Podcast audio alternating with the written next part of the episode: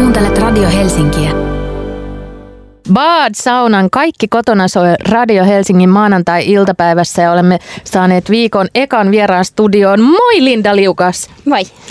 Äh, mä kysyin sulta joka kerta, kun sä käyt täällä, ikään kuin sä kävisit Aivan. täällä sun titteliä ja sanoit, mä oon yhä lastenkirjailija, mutta sit sä muistit, että sä oot nykyään myös muuta, sä oot, ja tää on upea tota, titteli, kuunnelkaa tätä, leikkipuisto patruuna. Halusin siihen jotain pontevuutta, koska lastenkirjailijat laitetaan usein vähän marginaali, mutta patruunoita ei kukaan. Nobody Tuupi. put patruuna in the corner. Tota noin, kerro siitä, ennen kuin mennään enemmän lastenkirjallisuuden mm. puolelle, eli Hello Ruby, ihanaan tämmöiseen yhteisniteeseen, johon nämä kirjasarjan teokset on niputettu, niin... Ö, Kerro tästä leikkipuistosta, Joo. koska mä oon kuullut siitä ja mä en silti tajua mitään. Ei tarvikaan vielä.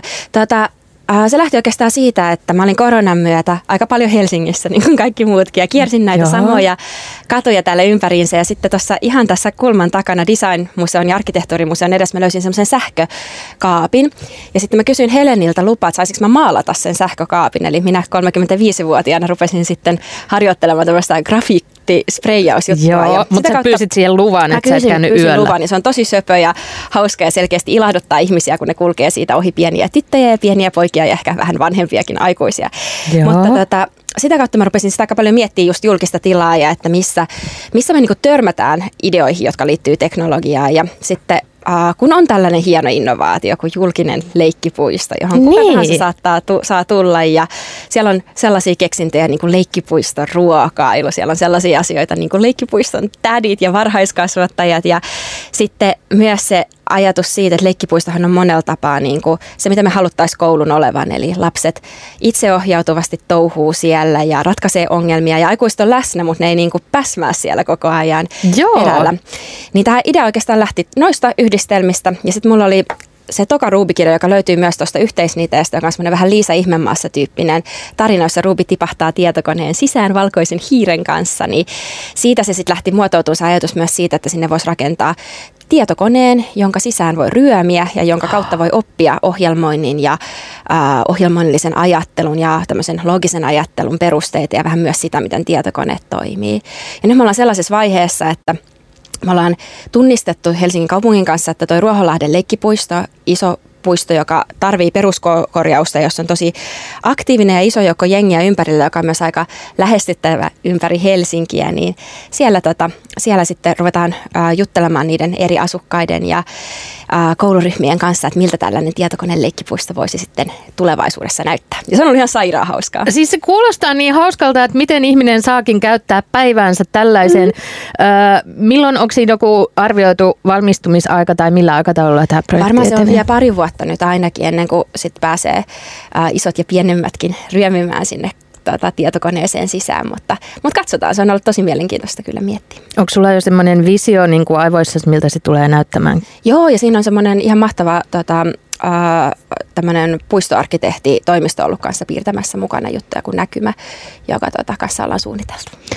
Mahtavaa, että sä oot ryhtynyt myös leikkipuisto patruunaksi, koska tämä kuulostaa hienolta. Ruoholahteen siis muutaman vuoden sisällä ää, syntyy tällainen. Sitten, kun me puhuttiin tässä kahvia juodessa mm. ihan vaan istuessamme alas, kävi ilmi, että sä asut tällä hetkellä, käydään vielä tämäkin läpi ennen kuin me päästään Kaikki kirjan juorut. kanssa. Niin, juorua mulle vähän, että missä asut, miten pitkään, millaista siellä on ja kaikkea. No, mä asun Pariisissa. Of course. Well of course, joka on ihanaa ja hämmentävää ja mun ei koskaan pitänyt oikeastaan päätyä sinne, mutta tota, nyt mä oon siellä helmikuuhun asti teen semmoista Cité International des Arts. Toivottavasti mun ranskan opettaja Ah, oui. nyt Mä en osaa aa, yhtään ranskaa. Niin. Nialaiset kahvejaan kauhuissaan. Mutta se on hauska sen takia, että mä itse asiassa olin viime viikonloppuna tuolla Tuve-festivaaleilla, jotka järjestettiin Svenska Teatternissa, niin kävi ilmi, että Tuve Jansson ja Tuulikki Pietilä ovat siellä aikoinaan 60- ja 70-luvulla viettäneet myös aikaa. Eli se on tämmöinen kansainvälinen taiteilijaresidenssi, jossa mä oon nyt sitten helmikuuhun asti. Ja Oh. On kyllä ollut tosi jännää olla suurkaupungissa nyt pitkän ajan jälkeen. Millainen se koronatilanne siellä on? No siellä on joka paikassa käytössä se semmoinen koronapassi tai passaniteer, joka tätä, ää, tekee sen, että... Saniteettipassi kyllä, joka Niin. tekee ehkä sen, että on helppo unohtaa, että on sellainen asia kuin korona. Kuulostaa hyvältä. Onko ranskalaiset ihan perseestä vai ihania? Vai se on molempia? varmaan, varmaan molempia. Tota, Uh, ja sitten se on aika hauska se sitee, koska se on niin hirvittävän kansainvälinen ympäristö, että siellä on mm. varmaan sadasta maasta ihmisiä ja se on ollut myös jännittävää tavata uusia ihmisiä ja uusia kontakteja tämän puolentoista vuoden jälkeen. Varmasti. Hei, nyt meidän on loikattava Hello Rubin maailmaan, jotta tota, ehdimme puhua siitäkin. Onko sulla muuten ylipäätään sellainen olo, kun sä oot jotenkin luonut ja kasvanut tämän kirjasarjan parissa tästä jo vuosia, niin onko sulla sellainen olo niin kuin jollain sellaisella artistilla, joka joutuu aina vetäseen sen saman hitin tai ihmiset ovat pettyneet, että onko sulla sellainen olo, että sä vielä inspiroidut, kun sä puhut näistä kirjoista vai onko sulla vähän sellainen, että haluaisin puhua jo muusta? Niin, miksi lasten pitää oppia ohjelmoimaan. Niin, mä en enää jaksaa.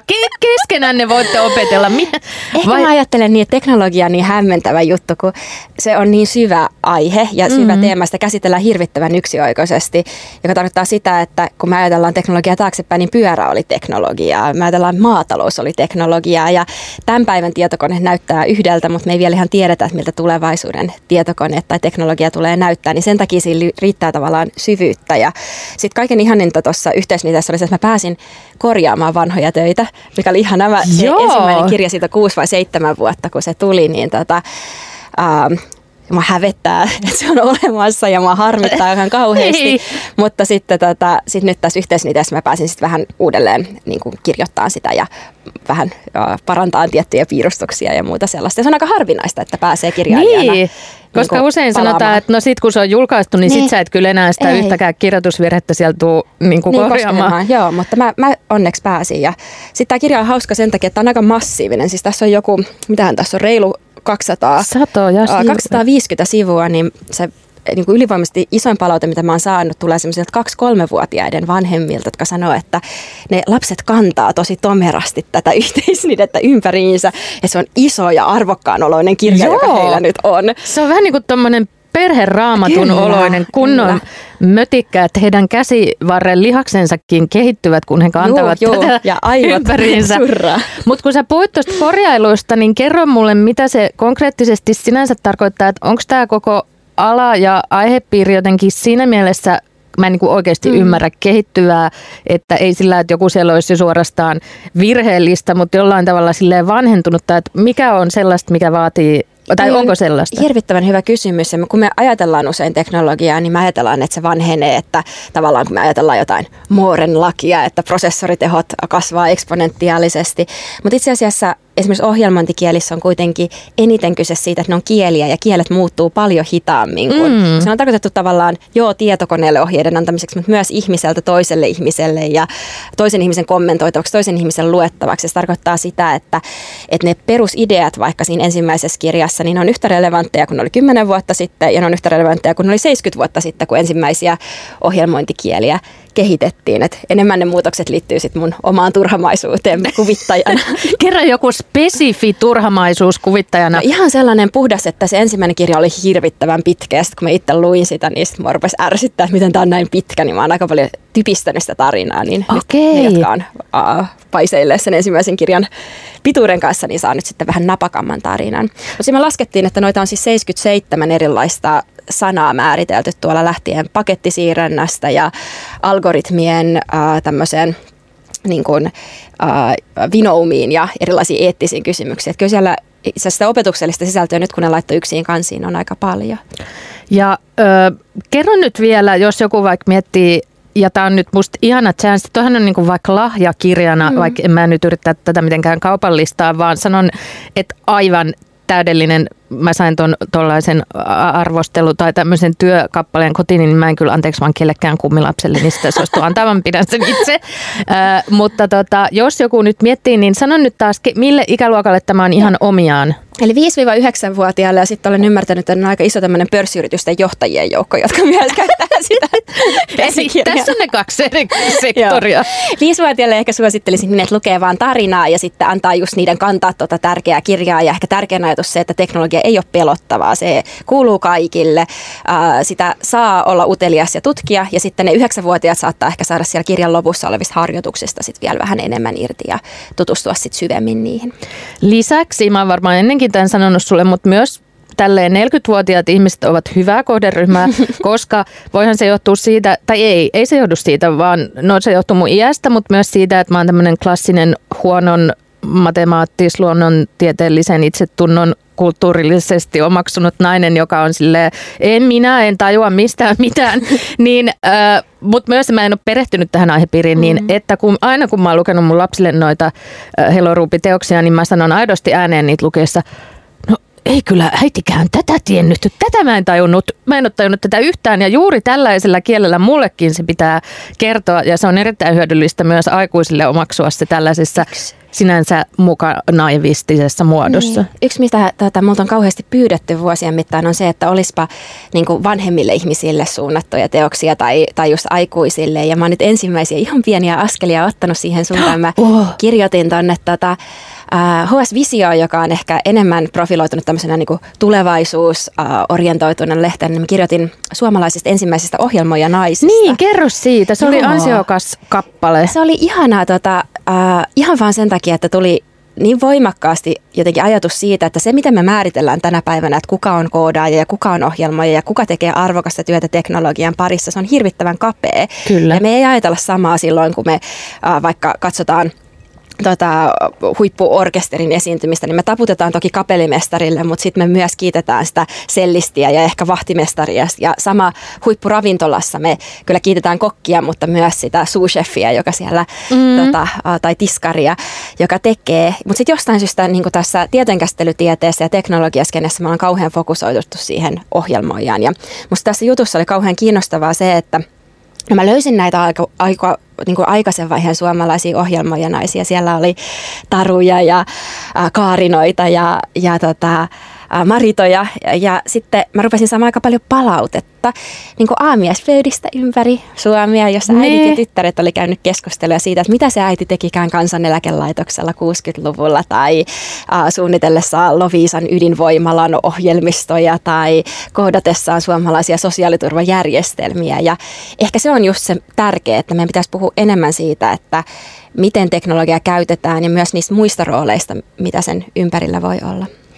Miten sä voisit jatkaa tätä työtä, jossa sä koulutat yhtä paljon meitä aikuisia kuin lapsia? Tässä varmasti sä teet sun toimenkuvassa sitäkin, mutta mm, kun sulla on aina miljoona projektia tulilla tai tuntuu siltä, niin mikä se voisi olla tämä meidän neuvottomien aikuisten palveleminenkin? Mä luulen, että se leikkipuisto on kyllä semmoinen. Niin, se on totta, mä tuun kohtaamaan Sinne siellä. saa tulla aikuisetkin aikanaan. En mä tiedä, mä oon ajatellut, että toi residenssi on myös kiva sen takia, että se antaa vähän etäisyyttä pohtia asioita ja, ja sulatella. Ja mä on, voi olla, että seuraavan kerran kun tulen tänne, olen myös muuta kuin lastenkirjaaja. Uu, jään odottamaan, mutta sitä ennen ei kenenkään egon päälle pitäisi kyllä käydä sekään, että me luemme Hello Rubia myös ihan mm. ilolla ja opimme sitä kautta. Se on myös hyvä tapa sille syöttää itselleen niin kuin sellaisessa viihdyttävässä mm, muodossa. Mm, kyllä. Tuiki hyvä tärkeä tieto. on sellaista, että se puhuu ja puhuttelee eri-ikäisiä ihmisiä. Toi pitäisi löytyä sieltä pörssiyhtiön johtajien pöydältäkin sille ylpeästi, kuten varmasti voi ollakin, mm. että niin tapahtuu. Hei Linda Liukas, sulla oli vielä meille loppuun biisitoive, joka on mikä? Tuve Janssonin Höstviissä. Aa. Se on kaunis ja haikea ja jotenkin sopii tähän tällaiseen syksyn ja kesän aa, taitteeseen. Ja mä oon aina toivon sitä, kun mä oon radiossa. Ihanaa. Tuu pian takas toivomaan Höstviissaa ja, ja, ja puhumaan ties mistä. Ja ihanaa matkaa, kun palaat aikanaan Pariisiin. Kiitos.